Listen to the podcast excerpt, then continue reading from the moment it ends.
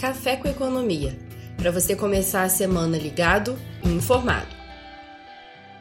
Olá pessoal, tudo bem? Sejam todos muito bem-vindos a mais um Café com Economia, o nosso podcast semanal. Eu, Marco Harbis, responsável pela área de Wealth aqui na Órama Investimentos, junto com o nosso grande Alexandre Espírito Santo, economista-chefe. Olá, Alexandre, tudo bem? Oi, Marco, tudo bem aqui comigo e com você? Tudo certo? Tudo ótimo, graças a Deus. Mais uma vez, muito obrigado pela audiência de todos. Bom, vamos lá, a gente separou alguns pontos já para serem comentados aqui, né, Alexandre? Então, essa semana a gente vai ter reuniões importantes, né, como aquela famosa super quarta. Então, vai ter reunião do Copom para definir a nova taxa Selic, vai ter reunião do FOMC, que é o FED, o Banco Central Norte-Americano. O que a gente pode esperar dessas reuniões, por favor, Alexandre? Pois é, Marco, uma semana bem importante. Como você mencionou, temos tanto o FED quanto o nosso Banco Central reunindo seus comitês de política monetária para sinalizar aí os próximos passos.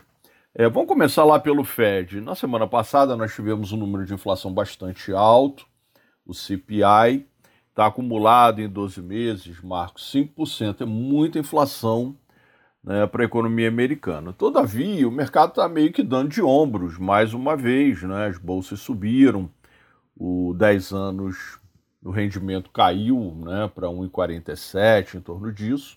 O mercado lá fora, Marco, está indo na linha de que essa é uma inflação temporária, vindo mais pelo lado dos custos, né, cadeias produtivas, né, com problemas de fazer entregas, e nessa linha a inflação seria temporária, o que o Fed vem dizendo. Eu, particularmente, tenho uma visão diferente, Marco. Eu acho que a gente está num processo de reflação, que é a inflação que vem depois de um período recessivo, e quando a gente tem políticas de demanda muito agressivas, como foi o que aconteceu lá nos Estados Unidos, juntando com a inflação, né, de custos, você vai, sem dúvida nenhuma, ter uma grande possibilidade da inflação mudar de patamar. Então, acho que o Fed vai ficar sendo monitorado, evidentemente, mas nessa linha, provavelmente vai sinalizar que continua com o seu forward guidance lá até 2023.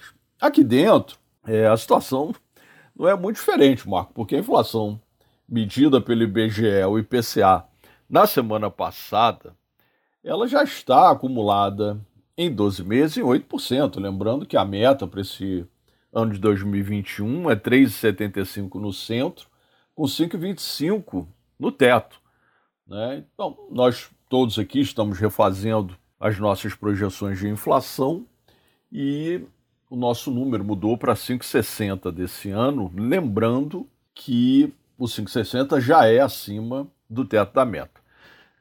Como a gente não pode deixar de passar aqui para os que nos ouvem, existe um problema muito sério agora à porta, que é essa questão eventual crise hídrica. E se, eventualmente, essa crise hídrica transbordar para além somente de alta de preços, para questões piores como racionamento, seletividade aí de produção, teremos algo mais grave e com efeitos deletérios sobre a atividade e também sobre a inflação. Então a gente está com a inflação projetada em 5,6% para esse ano, 4,2% para o ano que vem, e o Copom ele vai precisar sinalizar se o ajuste permanece sendo parcial, como é o que ele vem dizendo, ou se ele vai retirar esse parcial e aí vai começar uma nova jornada, né, de ajuste integral.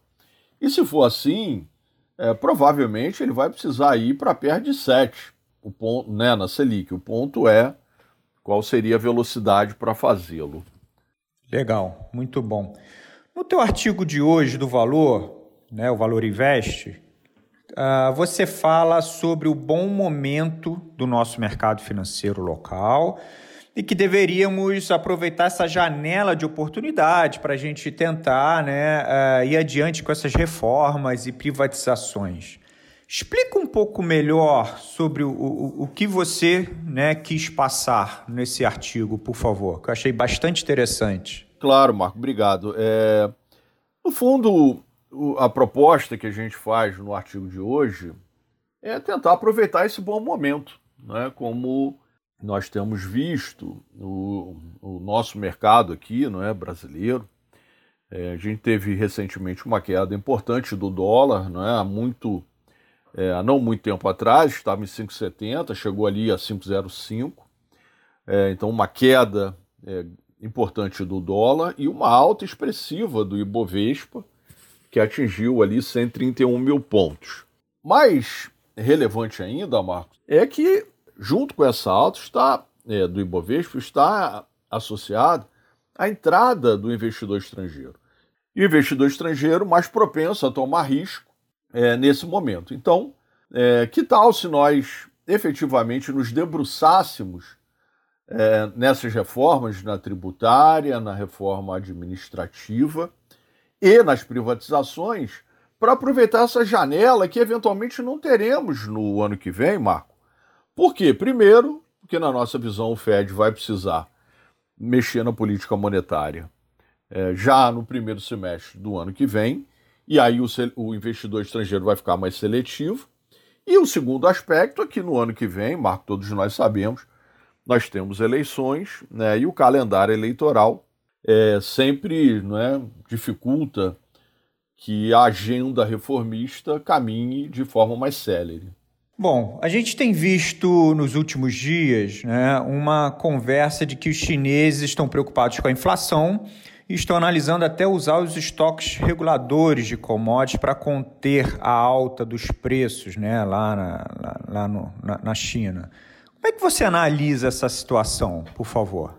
Pois é, Marco, é isso que a gente vem aqui reiteradas vezes falando, né? Esse processo de inflação, né, que sai, né, emerge do fim da recessão, ele é preocupante, né? Na China, o governo chinês ele tem muita essa preocupação de que os preços não subam de forma além daquilo que ele considera razoável. Então, a China tem essa política, né, de promover estoques reguladores. E aí, no caso, nós temos alimentos, né, sobretudo carne de porco. Tem também cobre, alumínio, carvão, né? A economia chinesa está muito ainda associada a carvão.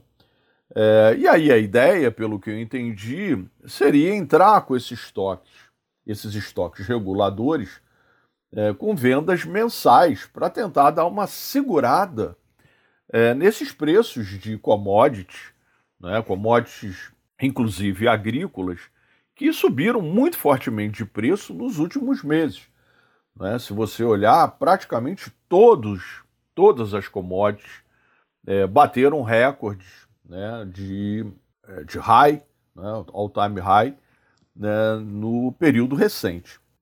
É algo que efetivamente sinaliza, Marco, e é por isso que eu me preocupo tanto de falar de inflação, porque a inflação, como a gente sabe, ela corrói o poder de compra, especialmente das classes de rendas mais baixas. Por isso, o governo chinês é tão preocupado. E tem um outro ponto que eu queria também mencionar aqui, já que você perguntou sobre isso, Marco, que tem a ver com uma teoria, né, algo um pouco acadêmico, mas que me parece interessante comentar, que tem a ver com o que se chama de revenge consumption, que é um pouco aquela linha, as pessoas estão tão chateadas, elas estão tão agoniadas de estarem, né, presas em casa, né, pouparam de uma maneira quase que obrigatória, porque não podiam sair, né, e toda essa angústia, ela acaba causando uma certa, vou colocar entre aspas, revanche, né? Na hora que o cara sai de casa, ele sai consumindo como se não houvesse amanhã, né, uma espécie de revanche dessa agonia que ele passou.